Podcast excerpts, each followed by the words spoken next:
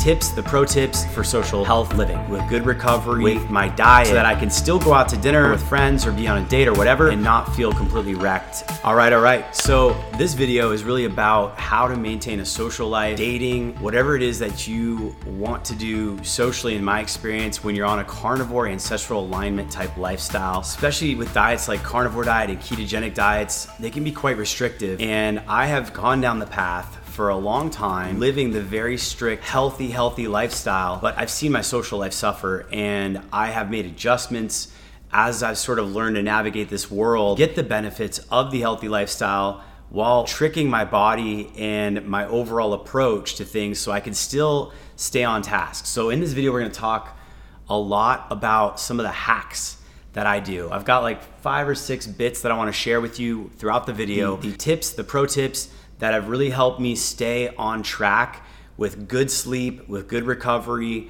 with my diet, so that I can still go out to dinner. I can have dinner with friends or be on a date or whatever, or I can just stay up later on the weekends and not feel completely wrecked, and all of that while I'm still on the ancestral alignment plans.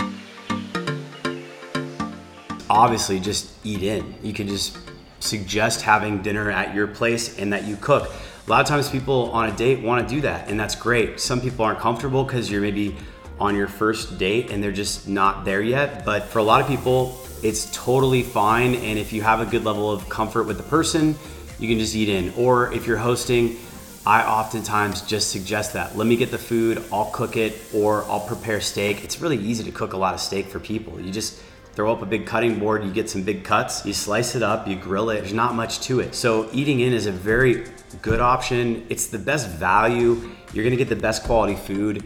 You aren't gonna worry about any sort of oils or mixed ingredients in your food. And I find that most of the time, that's kind of my go to suggestion across the board, just because I can get food for the person, I can get food for any of my guests that I can accommodate, but I can also make sure that I'm eating really clean and preparing and, and, dealing with all that. And then you can go for a drink after. We'll talk about alcohol here in a second, but you can always do the drinks after and go out and get those. But the food is critical. We had a Super Bowl party the other weekend and I ate some of the food and I paid dearly. I keep getting reminded of how much better I feel when I stay true to my plan and I really just stay consistent. The short term 30 seconds, hour of just indulging in crappy food it's really not worth it for me. I have I don't even see the benefit. I don't even I don't even feel a desire to do the benefit. Um, the way I do with like alcohol, for example, where it just kind of loosens you up a little bit. It kind of takes the edge off, makes people a little bit more social, puts them in a little bit of an altered state where they can sometimes feel a little more free and have more fun. And I see the benefit of that. And I don't necessarily have the same consequences when I'm drinking if I choose my drinks well. So we'll talk about drinks here in a sec and then we'll jump into some of the sleep stuff. Speaking of alcohol, you're probably wondering what are the best alcohols? So, the lighter the booze in general, the easier it's gonna be on you. So, when you're drinking things like vodka, or even something like a Bacardi rum, you're gonna do better to just have those types of drinks than a darker bourbon, say like a Bulleit bourbon, or something like a Woodford Reserve, or a Bulleit Rye, or a Scotch. And then if we're talking about something like a cognac or Hennessy, you're not gonna, you're not really gonna have the same recovery, if you will. I also find Trulies to be fairly tolerable and most people like them. They're kind of light, easy drinking. They're not the best. Look, we're talking about drinking, so none of this stuff is going to be that great for you. A lot of it's going to be garbage. I know people are going to put comments on the video and tell me it's total crap, and I get that. White Claws as well. I keep them around. I don't mind them. I don't drink them for the most part unless I'm on a boat because I just like drinking beers on a boat, and that just seems like the better move for me. But I find that Trulies, especially the lemonades, in my opinion, are some of the best. And yes, I know there's chemicals, but it's a good trade off for me, especially being in a hot climate like Austin, where we get frequent days over 100 degrees throughout the summer, and you're out on the water and you want something to just kind of drink while you're on a boat. I keep sugar free Red Bulls. Again, I'm not doing caffeine, so for me, it's more of a mixer. And then I like these colas a lot. I have uh, several of the Zevia colas. If you're gonna drink something and you want to have Coca-Cola as a mixer, it's gonna be one of the better caffeine-free options with no sugar. It uses stevia. So as I mentioned with the booze, the the lighter stuff, especially tequila and vodka, in my experience, the higher quality silvers and clear vodka is going to be cleaner and you're going to feel better on it. The darker booze like the bourbons, the scotches, those those are going to be a little harder harder to process, a little bit heavier on you and you're going to have probably a bit more of a hangover, a little bit more challenge with it. I'm not a big big drinker. If I go out, I usually never get drunk. I just get a nice little buzz and I might have a couple drinks at the beginning of the night to kind of just get into a state, and then maybe a drink every hour and a half or two hours. So over the course of the night, I might have three or five drinks throughout the whole night, and I might mix in some water while I'm doing that. And that seems to do pretty well for me and get me to that state where I want to be. There's one last mixer that I use. It's called a sparkling ice. They're kind of like water that's carbonated, so it's like sparkling water with flavor, and I love those for mixers. They're they're using sucralose, so that's not the best but it does, you know, everything you, you do in life, you're to have some level of toxicity for the most part in the modern world. And I find that those are a pretty good compromise to adding in just straight sugar because I have done a CGM, worn a continuous glucose monitor, and looked at my blood sugar. And I find that when I add a lot of sugar into my drinks throughout the night, I end up having a lot more blood sugar spiking and I sleep a lot more poorly and I have a much worse next day because of it. So I'm kind of making a trade off there for some chemicals that probably aren't most optimal for me, but it's all quality of life equation. Everything is. So you have habits and things you want to indulge in, and you need to make the decisions and try to mitigate the damage and the risk from those habits so you can get the benefits from those. One more note wine is not good for you. I have tested my blood sugar on wine, it's, it's terrible. It, it completely wrecks your blood sugar, especially when you sleep. I have done tests. You can go back to my video on the CGM. You can see my blood sugar was like way in the hundreds while I was sleeping. Usually it's down in the low 80s when I drink wine, and not even that much, maybe a few glasses of wine before going to bed. So, for all you people who love wine, I hate to tell you this, but wine does not love you back, and it's probably the worst things you can drink in terms of metabolic health and your overall sort of body. So drink it because it's delicious. I freaking love wine, especially the big Italian Super Tuscans. Some of the big Barossa Valley Australian Shirazes are, are amazing. And every now and then, again, it's a trade off. I know I'm gonna pay the price physically. I'm not doing it every day. I'm doing it, you know, on occasions with like the holidays or whatever. I think that's a fair trade off. And for me, the experience of having that, that bottle with my family or with someone close and sharing that experience is worth the health benefits. I don't think it's worth it on a regular basis. I don't think it's worth it to drink wine by yourself and use it as a sort of wind down wine. I think it's much better if you're gonna drink at all during the week, during, a, as I like to say, school night. Do it when you're um, like try to move more towards clearer, lighter alcohols because those are much easier on your body and your blood sugar.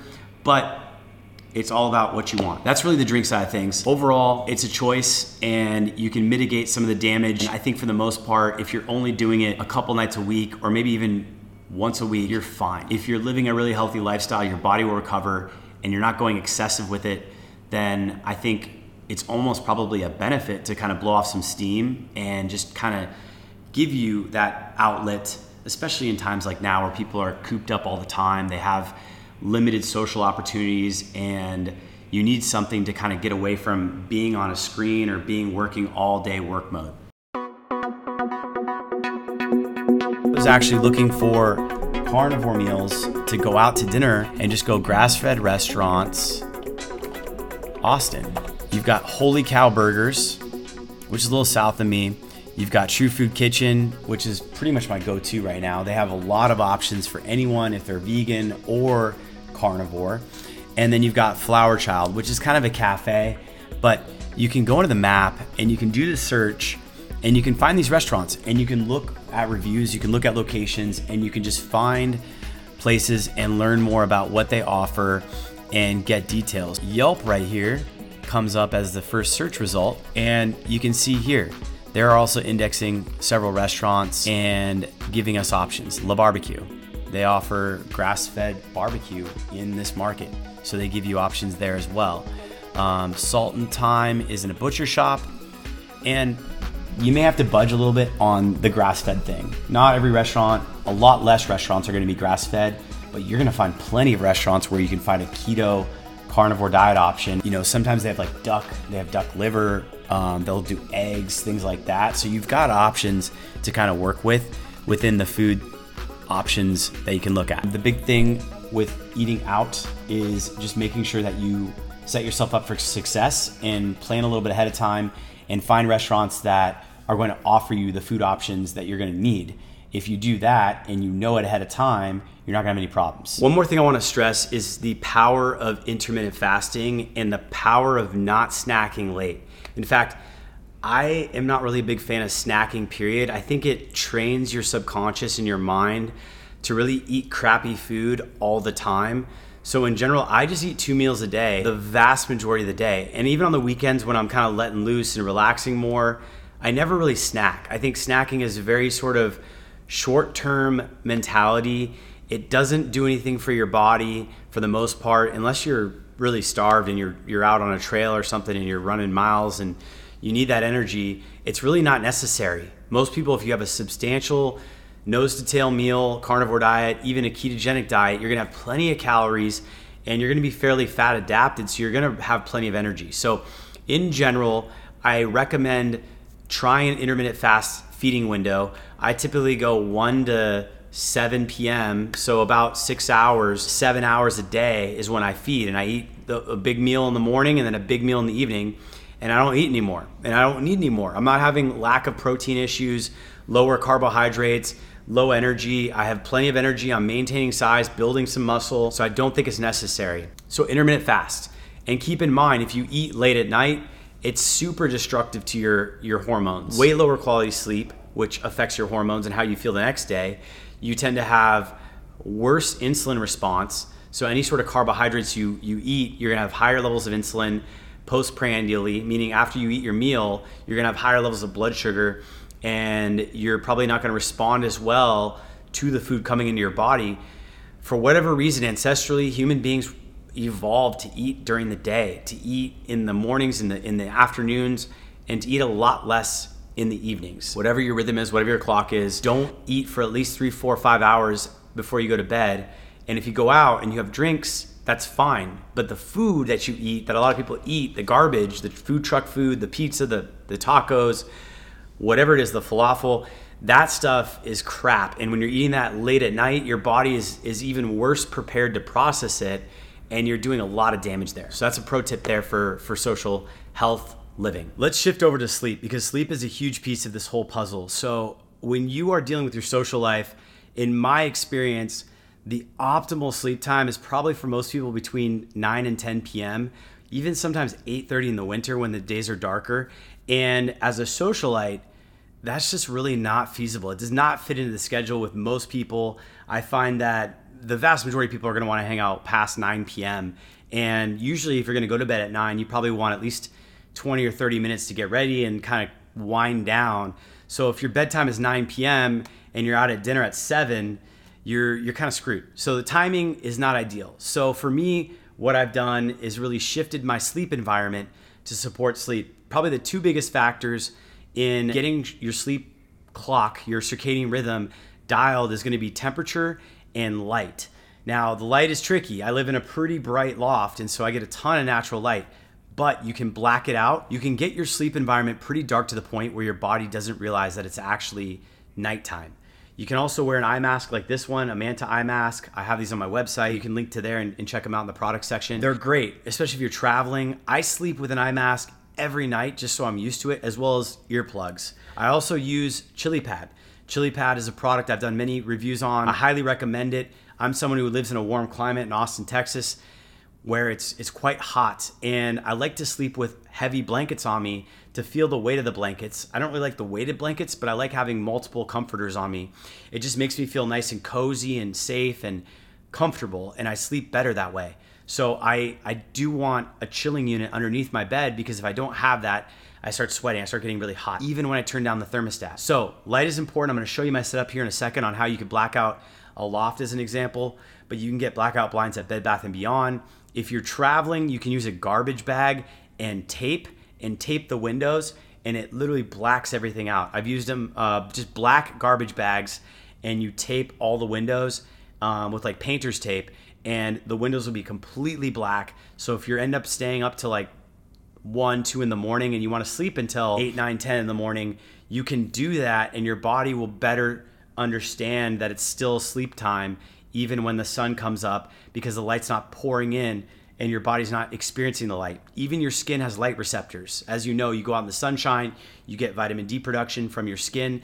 Your skin senses light and your whole body feels that. So if you're in a room, even with an eye mask on, and it's bright and you're not blocking that light, you're not getting optimal sleep. And optimal sleep is one of the biggest factors here in having optimal health. So get your sleep environment really dark, kill all the lights, put electrical tape on any of the outlets, unplug devices, turn off all uh, EMF, all the Wi Fi signals for your cell phone. Absolutely just shut everything down, quiet that room, really lower the light, lower everything so your body can really calm down and fully go into a restorative sleep mode. So you can see here at the top, I've actually mounted a dowel along the wall with a with a wood piece of trim that is fastened at the top there to create the boundary. I've taped the seam up above here, and then I've put these blackout blinds from Bed Bath and Beyond. They're around 150 bucks for the 110 inch blackout blinds, and then I screwed in the connection here, so you can kind of see these are screws here that hold this in. Nails won't hold as well as screws. When you pull these out, they'll kind of come apart. So I've done that and I've really blacked everything out. Now my door here in my bathroom has a gap. I just put a blanket down there, it blocks that light and it makes it much darker. I've done the same thing on this side. Again, on the top, I've got the trim and then I put a piece of the blind across the top and I duct taped the top with two layers of duct tape so that the light wouldn't come through at the top seam and then I screwed each of the sides and then I pulled these down and then they overlap. I'll probably put clips in there because there's a little bit of a seam every now and then that I can't fully manage but overall this gets the room extremely dark. Let me show you as an example here.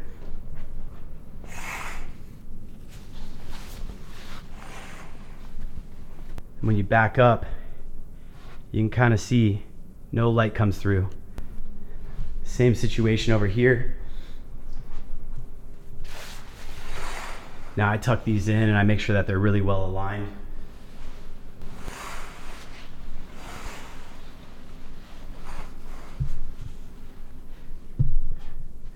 You can actually see that pretty much all of this, I just have to adjust that a little bit, is completely blacked out. I have my, my computer screen on obviously but the room itself it's almost the point where you can't see your hand even when your eyes are adjusted. You want that for your environment. Last thing i want to show you here is my temperature control. This is really critical and i would highly recommend you get a programmable thermostat but if you don't have one just crank it down when you go to bed and then turn it back up when you wake up. But if you look at my nest on my screen here i actually have a scheduling set and on the weekends, I tend to stay up a little bit later. So I kind of have it cooling my apartment around 4 a.m., 4:30, and then waking me up around noon. Where during the week, right now, my current schedule, I'm actually starting to wind down around midnight, but I usually don't get to bed before two, and that's because of the nature of my business. I'm, I'm dealing with um, Facebook a lot, and accounts reset at 2 a.m. Central, and for me, it just I'm in them between midnight and 2 a.m. Central making adjustments to budgets and things like that. And that's the ideal time to do that. And also, I'm testing this out to see if I can get my readiness score and my Oura scores up. But I'm feeling much better on the weekends than when I wake up at seven or eight. And then on the weekends, I don't go to bed till like four or five sometimes. And finding that sweet spot. Some people don't live as extreme as I do. I get that. But I do think having a consistent sleep schedule really does play a factor in how you feel especially if you can really dial the environment, the temperature, and the actual light that you're sleeping in so that your schedule is very consistent, then you're going to feel pretty darn good when you wake up on Saturday night after being out till three in the morning on Friday if it's only an hour later than what you normally go to bed versus being out 10 hours later than your nor- normally your rhythm or your clock is set to. Last thing I want to show you here is my temperature control. This is really critical, and I would highly recommend you get a programmable thermostat. But if you don't have one, just crank it down when you go to bed and then turn it back up when you wake up. But if you look at my Nest on my screen here, I actually have a scheduling set. And on the weekends, I tend to stay up a little bit later. So I kind of have it cooling my apartment around 4 a.m., 4:30, and then waking me up around noon. Where during the week, right now, my current schedule, I'm actually starting to wind down around midnight, but I usually don't get to bed before two, and that's because of the nature of my business. I'm, I'm dealing with um, Facebook a lot, and accounts reset at 2 a.m. Central, and for me, it just I'm in them between midnight and 2 a.m. Central, making adjustments to budgets and things like that, and that's the ideal time to do that. So, a lot there. I hope these tips were valuable. Let me know what you think in the comments below. If you're new to the channel, hit that like button, subscribe and if you have other hacks on, on this kind of topic, I'd love to hear them in the comments as well. I will see you on the next video.